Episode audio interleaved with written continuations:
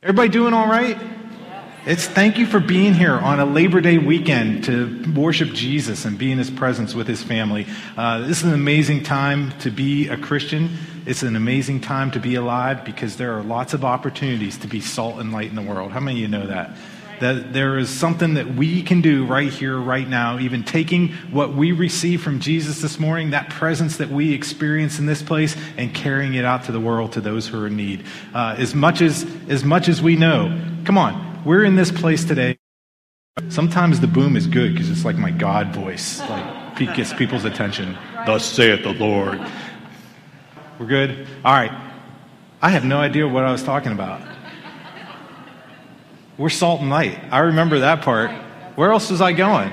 We're carriers. Oh, I was going to say, we're in this room together today, and as we're worshiping, we're aware and cognizant of the fact that there are people that need the breath of Jesus in their life. In this room, there's some of us that are going through situations that we needed that touch from Jesus this morning. We needed to be in this, his presence. And if that's true of us as Christians here in this room, people that have prioritized gathering together with Jesus' family on Labor Day weekend, if that's true of us, how much more out in the world? Are there people that are just struggling and they need to see a breath of life. They need some hope to break through into their circumstance. So I just encourage you, wherever you're gathering this weekend, whatever you're doing tomorrow, whatever you're doing the rest of this week, remember the presence of Jesus in this place this morning and give it away to somebody else. Be a carrier of that hope that we were talking about, that breath of life that we were singing about. Let the atmosphere be changed by what we carry when we go to those places. That's not in my notes at all, but we need that. How many of you know that? Um, I want to start a new series today and, and look a little bit about what Jesus did for us. And uh, as I was thinking about this uh, message, I was thinking back over my life of some of the gifts I've received. Maybe can, can you even picture that? I had a struggle doing this. What's the best gift you've ever gotten? Like, like I had, that's the church answer. Who said that over there? Yeah. That is the church Sunday school answer, and I will get there eventually. But I'm talking about like regular, like natural gifts even. What's the best gift you ever received? I had, I had to think about things over my life. And for some reason, uh, one of the pictures that popped into my head was my dad bought me a bass guitar one time. We, I, I came back to Pittsburgh. We were playing music. We were doing worship. We were going out and playing music three or four nights a week when we were living in Virginia. And dad knew this, and and we had come to Pittsburgh, and uh, one of the things we did is for just hanging out sometimes, Dad and I went to music stores. We, we just looked at guitars and we played with the stuff in there and, and talked about how cool the instruments were. And there was this bass at Hollowood's in McKees Rocks. That's one of the stores we went to. And I remember playing, I'm like, oh, this is so sweet, but I could never afford this. And it was like I was playing this old starter bass that, uh, anyway. Neither here nor there for people who aren't musical. You have no idea about that. But my dad, like three weeks later, they came to see us in Virginia. And he gets out of the car and he's got this bass guitar with him. He went back to that store and bought it. After I left, after we went back to Virginia, we'd been there together. Uh, he went back and said, Just because you're my son. I love you. I want to see you use your gifts and worship Jesus. He bought me this guitar, and it was so awesome. So that was, that was one of the pictures that came back in my mind when I was thinking about what are the best gifts we've ever received. And, and when you think about the best gift you've ever gotten from somebody, what made it so great? Is it, was it practical? Was it something you could use every day? Was it something fun? Maybe you had maybe you had no practical purpose at all. It was just fun. Like, yeah, this is awesome. I, I don't know how much you spent on this, but this is fantastic. Maybe that was it. Was it something valuable? Maybe that's what made it so great. Was it, was it because of how special the person was that gave it to you? Maybe that's what made it a great gift. Was there a lot of thought that they put into it? Maybe it was something you asked for, or maybe it was just something completely unexpected. You had no idea it was coming. I had no idea that was coming. Maybe, maybe it's one of those gifts. How many of you have ever gotten the gift that keeps on giving? How many of you know that's a real thing? You, you continue to find out other uses and other things that make it valuable, that make you important. Uh, some of the best gifts are those kind of gifts that you keep discovering new things about, that they keep on giving. And every single one of those things that could qualify something as a best gift in your life is it fun? Is it valuable? Was it well thought out? Was it expected or not? All of those things that we just thought about can really describe and be said about what Jesus did for us. Thank you. There, I got there, Jane. Come on, think about that for a second. The greatest gift that was ever given in all of eternity was when Jesus stepped out of heaven and came to walk on this earth. He lived a sinless life. He died for us on the cross. He suffered and then he rose again. That is the greatest gift that was ever given.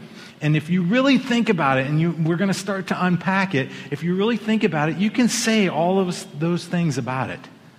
Man, the person that gave that gift to me is so special. Come on, it, it's, it's more valuable than you could ever imagine. Sometimes it's just fun. How many of you know the Christian life is supposed to be fun? If, if we walk around as Christians looking like we're sucking on lemons all the time, nobody wants to be a Christian. The people in the world see with your, I'm suffering for Jesus. Come on. The, part of the Christian life is we should be enjoying it, and that should be something attractive to the people around us. All those things that we said that make a great gift can be said about what Jesus did for us. Think about Jesus stepping out of eternity.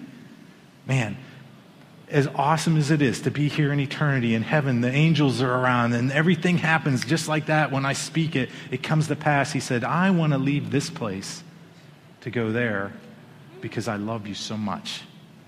Think about that for a second. What Jesus did for us really is the gift that keeps on giving. And I'm, I'm hoping if you're in this place today, you've encountered Jesus in some way or fashion. If you haven't, this is a great day to get to know him and begin that journey. But what Jesus did for us, how many of you know it was not a one time event to be just received and then put on your shelf like one of the gifts that you get and you never use again? Come on. What Jesus did for us started a life that continues to produce every day. And there's more things that we discover about Jesus if we're willing to see it. Uh, can I say it this way? If we think that the only reason Jesus came was so that we could go to heaven after we die, we've missed a huge part of the gift. Come on, there's that I'm not trying to take heaven away from anybody. It'll be awesome. I believe people that leave this life, they step into glory, they see him face to face, they're in an awesome place. But the point of Jesus coming was not just so you could go there when you die. If you remember John 10, Jesus talked about I came so that they could have life, abundant life. Come on, he didn't say, I came so that you could have abundant afterlife. I mean, sometimes isn't that what we try when we're witnessing to people? Jesus came so you could have abundant afterlife. Like, what's that do right now? Like, Jesus literally said, I came so you could have life a better and more enjoyable and a more fantastic, adventurous life. And that doesn't mean it's going to be perfect. That doesn't mean it's always smooth sailing. That doesn't even mean that there's not suffering around us sometimes that impacts us. But it is an abundant life walking with Him. And that's what He came to give us. The moment you come to know Jesus, eternal life starts in that second. It's, it's not something that's going to be later that you'll get to experience. You get to start experiencing life with Jesus right in that moment. Jesus died so that we could live. Come on, I, I, I, can't say that phrase without thinking about Shawshank Redemption, Morgan Freeman saying, get busy living or get busy dying.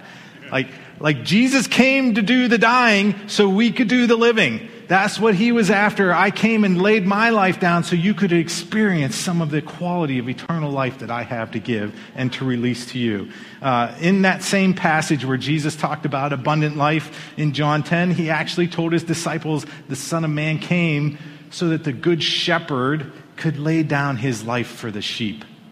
Jesus really did know there's something about what I want to give you that requires me to die, to lay down my life.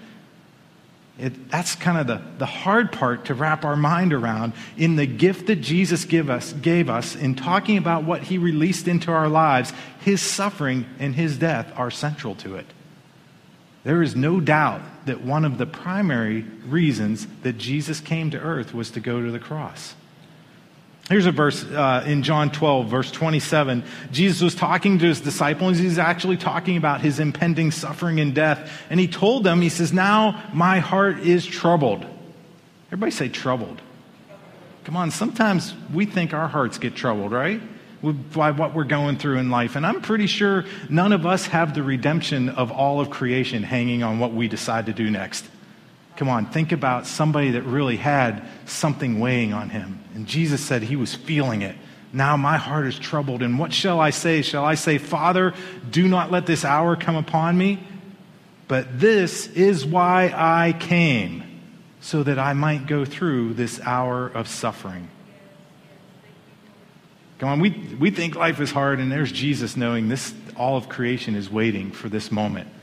Sometimes we just need to get a little perspective on what we're going through in our lives. Jesus felt the weight of what he was about to go through, and as awful as it was of what was coming up, compared to the reward and compared to what was on the other side of it, Jesus called it an hour of suffering. Pretty sure he suffered for more than 60 minutes, right? right?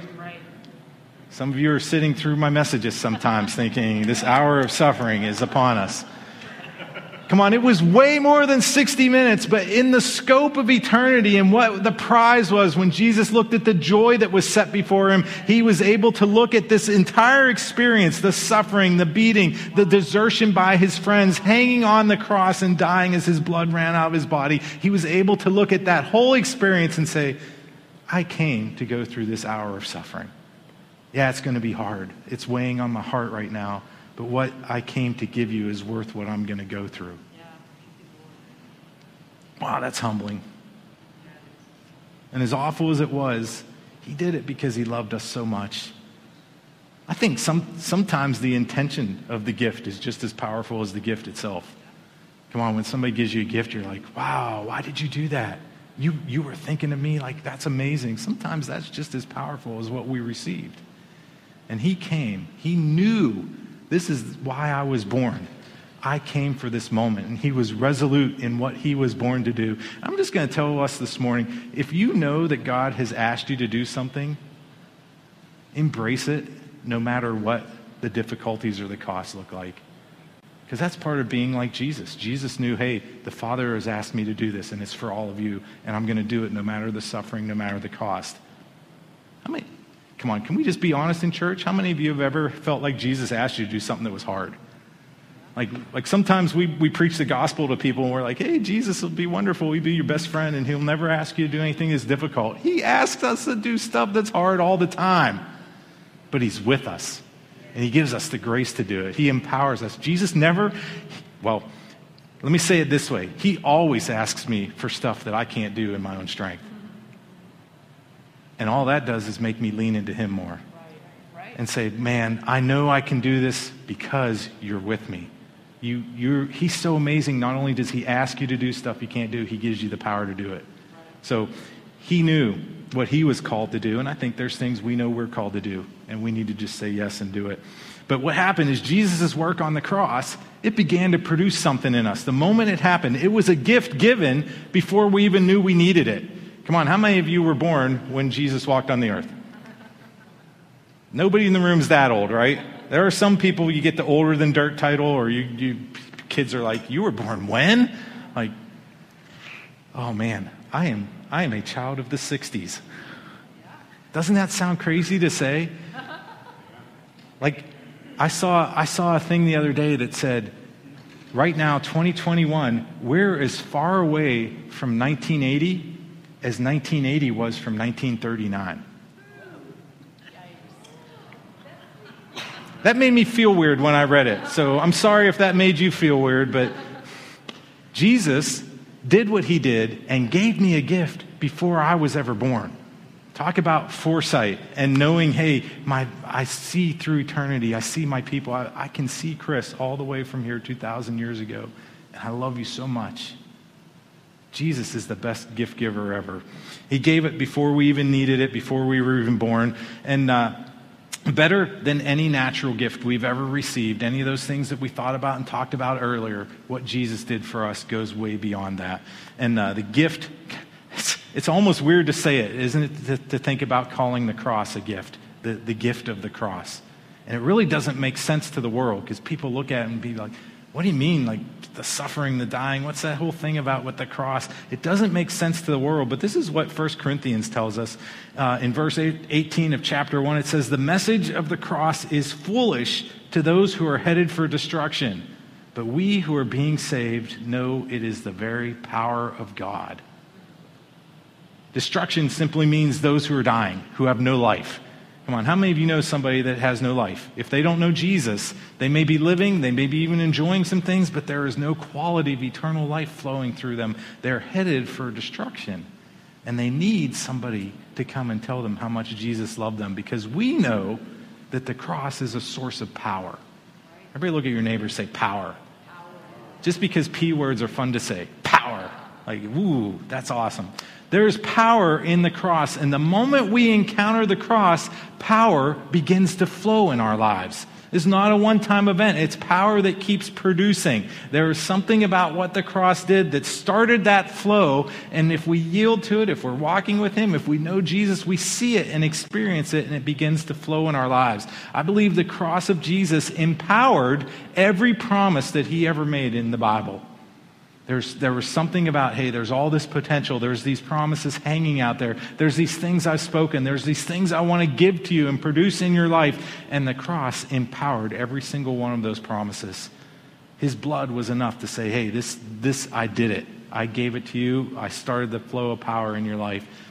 And that's what we're going to look at over the next few weeks. We're going to look at what was it that Jesus came to do? What did the cross release to us? Because I think we're all like, we think about why did Jesus come and we're like, oh, the cross and he saved me. Like there's a whole bunch more that we don't think about sometimes that he produced in us. And so we're going to look at that over the next few weeks. And the, the first thing I want to look at today, and we'll, we won't spend a ton of time on this, but I want to look at a story where Jesus talked about what the cross, what he came to do in our lives, and he said it during a conversation with a notorious sinner. How many of you know some notorious sinners? I didn't say anybody in this room. Like outside of church, we know some notorious sinners. Uh, Jesus was walking through the town of Jericho, and he saw this guy that was a chief tax collector. And in that day, tax collectors were hated even more than they are today. Tax collectors were like the worst of the worst. The Jewish people looked at them like, You are the scum of the earth. We hate you. This guy was a chief tax collector. He was like the boss. He was like the guy at the end of the level in Super Mario. He was the big boss. He was the one that was more evil than all the rest of the people and, and dishonest and robbed people and stole and, and lied to them. And his name, you may have heard of him, his name was Zacchaeus. And everybody who grew up in Sunday school, where did your mind just go? He was a wee little man. and a wee little man was he. If, if you didn't have a Sunday school background that taught you that song, it's okay. Mrs. Mack will sing it for you after church if you want, if you want to hear that. Zacchaeus was a chief tax collector. He was one that they hated more than the regular tax collectors. And interestingly, if you study it out, Zacchaeus' name actually means clean, pure, and innocent. How about that for a dichotomy of who you are and what your name means. He was clean, pure, and innocent, and he was hated more than anybody else. But he heard that Jesus was coming through his town, and it stirred something in him that says, I have to go see him. I've got to see this guy that I've been hearing about. And I believe that's what happens when we get in the presence of Jesus or we get around places where we know he is. There's something that's awakened in us that says, I want to live up to who he's called me to be. And there's, there's a yearning in us that, Lord Jesus, I know who you see me as, and that's what I want to be when I know you're going to be around. There's something empowering that comes to us. And uh, I think that's what happens. That's, that's why we make a big deal about worship and, and times when we can encounter the presence of Jesus, because it makes us want to be who we really are, who He's called us to be. That's one of the reasons we gather together, because He's going to be here, and that feeling gets awakened in us. But there was a huge crowd surrounding Jesus as he's walking down the road. And as, as I already alluded to, Zacchaeus was short. That's what it meant. He was a wee little guy. He was small in stature. He couldn't see over the crowd. So just picture this. He's running along doing that number, like trying to see over everybody. And he can't see Jesus walking down the street. There's too many people pressing around him. And he couldn't, what that speaks to me is he couldn't produce his own salvation. I can't get to Jesus in my own strength based on who I am. And he's walking along. I can't see him. I can't see him. I think that's proof that salvation really is a gift from God. It's not something we can produce, it's not something we can earn. It is a gift that comes by grace from him. And so, Zacchaeus, because he was small, what did he do? He climbed up in a sycamore tree. That's the next verse of the song. Mrs. Mack's refreshing herself right now, singing auditions after service. He climbed up in a tree so that he could see Jesus. And I think part of what got Jesus' attention about that is I think that was a very childlike thing to do. That just struck me reading the story of Zacchaeus. That's what the little kids would do. Is I want to see, I'm going to go climb that tree. We climb trees for fun. That's what they did. And I think Zacchaeus, there was something childlike about his response to say, I'm going to climb up in this tree so I can see Jesus. And Jesus went right to the spot where he knew Zacchaeus was going to be. In Luke chapter 19, verse 5, it says, When Jesus reached the spot, he looked up to him and said, Zacchaeus, come down immediately. I must stay at your house today. That's so cool. Jesus saying, I have to come to your place today. And Zacchaeus came down at once and welcomed him gladly. And we read that story. It just says Jesus was passing through Jericho. Where was Jesus on his way to? Here's, the, here's what I think is the answer Jesus was on his way to that spot. I think he knew here is an encounter that's going to change somebody's life, that's going to transform people. And it says, when Jesus came to that spot, he looked up at him and said, Come down. I have to go to your house today. And what looked like a random journey had intentionality about it. Jesus knew exactly why he was going there and what he wanted to do in Zacchaeus' life. And I think there are that spot in all of our lives. There is, there is a place where we need Jesus to look at us and say, Quit trying to do that in your own strength. Come, come down out of there. I just want to be with you. I, I just want to have a relationship with you. I want, to, I want you to get to know me, and I, I know you intimately already. And Jesus went to that spot in Zacchaeus' life, and I think he comes to that spot in each and every one of our lives. And Jesus said, Come down. Quit trying to do that stuff in your own strength. I want to stay at your house. Just let me in. You don't have to run home first and clean it up. You don't have to go make sure everything's put away and the dishes are washed. You don't have to go home and hide everything that you'd be embarrassed about Jesus seeing when he came to your house. We're in church on Sunday morning. Nobody has anything like that at their house.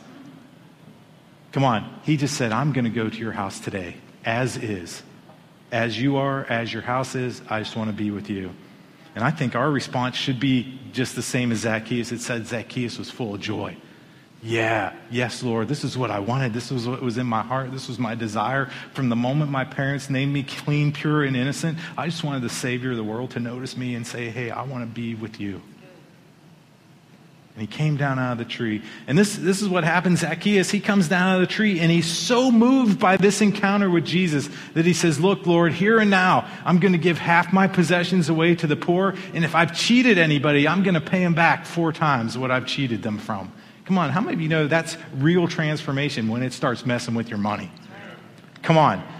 Is, is very similar throughout history. There is something about transformation that causes people to be generous and begin to give things away and have that spirit in them. Uh, we, were, we were in Mexico one time and, and we prayed for this lady. I won't tell you the whole story. You can ask me later about it if you want to. She got a pretty amazing deliverance and healing. Got up out of her bed where she'd been crippled and laid up, and she's like so happy. She's like, Oh, you have to come to my house with me. You have to come and, and see what's going on. And she starts giving us stuff. She's giving us coconuts and, and fruit and all this other stuff. We got our arms full. Like, we go back to this little church. And, and the pastor sees us. He's, you know, they were working on a construction project, and we went to visit this lady and pray for her. And the pastor's like, What is going on? Why do you have all this stuff? And I said, This lady got healed, and she just started giving us stuff. And here comes the lady down the road waving money. And she tells the pastor, Pastor, I want to pay for the new metal shingles that need to go on the top of the roof, the tin sheets they were putting on there. She's like, I want to give and pay for the money for the roof. And the pastor looks at me and the interpreter and he's like, What did you do to her? Like, this is not who she normally is. He, he says, She's very, like, he, he, basically told us she was stingy and tight. Like, she doesn't do this ever. And here she is waving her money, like, I want to give. And it's something about encounters with Jesus transform us, fill us with joy, but it also starts making us generous to the people around us. And that's exactly what happened to Zacchaeus. And I think there's encounters with Jesus that produce evidence on the outside that everybody else around us can see. And Jesus knew the sincerity of his heart. And when Jesus saw Zacchaeus saying, I want to give, I want to restore, Jesus said, Hey, today salvation has come to this house. There is something that transformed this guy's life, that he is saved, and salvation is going to continue to produce transformation in him. And why could Jesus say that? That's where I want to get to today. This is, this is the point of why Jesus came and what the cross released. What was part of the gift that he came to give us? Luke 19:10, right after that encounter with Zacchaeus, he says, "For the Son of Man came to seek and to save what was lost." How many of you can say, Thank you, Jesus, for finding lost things? That's right. That's right. You know, sometimes lost things know they're lost, and sometimes they have no clue that they're lost. Yeah. Yeah. This is just like husbands driving, right? Sometimes they know they're lost, and sometimes they have no clue they're lost. I, remember my dad wandering off in the grocery store. Like, we go in the store with the three of us, my mom and dad and I, and then, like, five minutes in the store, mom's like, Where'd your dad go? And then you find him and you're like, hey, were you lost? And he's like, no, I, I, knew right where I was. I was here the whole time. Like sometimes lost things don't know they're lost, but sometimes they're very aware of it. I think that's just like people. There are people running around in the world today that have no clue that they're lost. They have no clue that life isn't supposed to be a series of random events that just continues to batter them. And then there are some people that are very aware they're lost. They may be even running the other way or hostile about it. But Jesus' intention, part of the gift and part of why he came, was to seek and to save that which was lost. And I don't know, it, it could be a whole person, it could be just a part of their lives. It could be a part of our lives. There may be something in our life right now that we're sitting in this room thinking, I got a space in my life that is lost. Like, I have no idea how to restore that, how to find it, how to get it back to being not broken the way it is. And I think Jesus came to seek and to save the lost. And it wasn't just a one time event. He continues to save that which is lost in our lives. It starts the day we meet Him, but it continues to produce. Salvation isn't just about going to heaven one day, it's about a life that He gives us and releases to us right now. And I'm just, I'm just going to ask you to think about that with me for a second. Is there an area of our lives that feels lost right now? Or maybe you're, as soon as we're talking about this, somebody's name or face popped into your head, and you're thinking, man, they really need an encounter with Jesus because they're going through it right now. And I believe Jesus is standing at the bottom of that tree in our lives saying, hey, come down from there. Quit, quit trying to make that happen in your own strength. Just spend some time with me first. How many of you know that is the best solution to the problem? There may, there may be specific and practical things that Jesus tells you to do later, but the start of the solution is just spend some time with him. Just invite him into wherever that space is. Just say, Jesus, I need you right now. And he's so faithful that he comes and he meets with us, he comforts us, he gives us exactly what we need in that moment, which may not be the same as what we think we need in the moment. Come on. I've, I've experienced that with Jesus in my own life. I'm thinking I'm asking for this, and he comes and gives this. And it does something far more valuable in my life. So that's a, it's a funny action item this week but I feel like there's some people that need to hear it, and maybe you can tell this to some people in your life this week and explain it to them. But I think the action item is come down. Come down out of that tree. Stop trying to produce it in your own strength. Just take some time to be with Jesus and see what he wants to speak to your heart. Tomorrow's, tomorrow's Labor Day. I, I like to think of it in my own cheesy dad pastoral humor as cease from your labor days. Uh, ha ha ha. Yeah. See what I did there? Jesus really did come so that we could stop striving, so that we could just be with him and see our lives transformed. And I think tomorrow is a good opportunity just to tell somebody, hey, there was a time I was trying to do stuff in my own strength, and Jesus came and saved me from it. He came and, and came to seek and to save what was lost.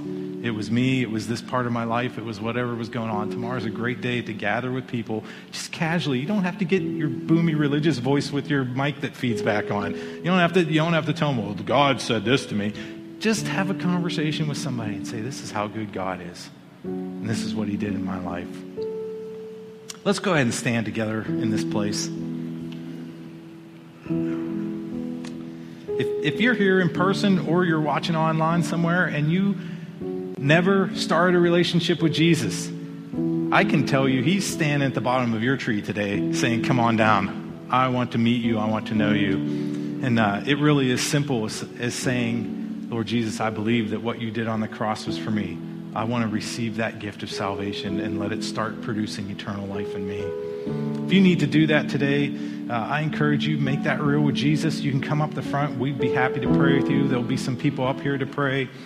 But uh, I just believe Jesus loves to meet us and start life. He, he really can forgive our past and redeem our future and walk with us the rest of our lives. He promises never to leave us or forsake us. Let's pray together. God, I, I come before you right now and I just uh, lift up all of the things that we've thought about this morning as we worshiped, as we've been praying, as we received communion, uh, the things in our lives that you stirred us with, or maybe the things in our lives uh, that we've been worried about that have been in that nagging place in our mind, not letting go of us. I just ask right now that you would give us the grace to release those things to you. that we would climb down out of that tree where we tried to make something happen in our own strength, and that we, we would just take the time and start by being with you. Saying, Lord Jesus, what do you want to do in this situation? How are you going to seek and save what was lost in this moment? And Lord, I thank you that you speak to our hearts that you give us your wisdom from heaven and that you give us your peace to walk through every circumstance. Lord, I ask for your blessing to be upon us. Even as we leave this moment, we go to the plans that we've had for this weekend, whether it's seeing friends, family, whether we might be alone, or whether we got to work. I don't know what it is, Lord, but I know that whatever plans are next for us today and tomorrow, you're going to be right there with us. That you're going to walk with us through those circumstances, and that you're going to be present. Lord, we thank you for your help and your life that flows through us. Lord, bless your people right now. Just thank you for your goodness and your mercy that follows after us, that fills our lives and overflows to others. Use us, Lord Jesus, to make your name famous in this region. We just honor you now. We say we love you. In Jesus' name, amen. Amen.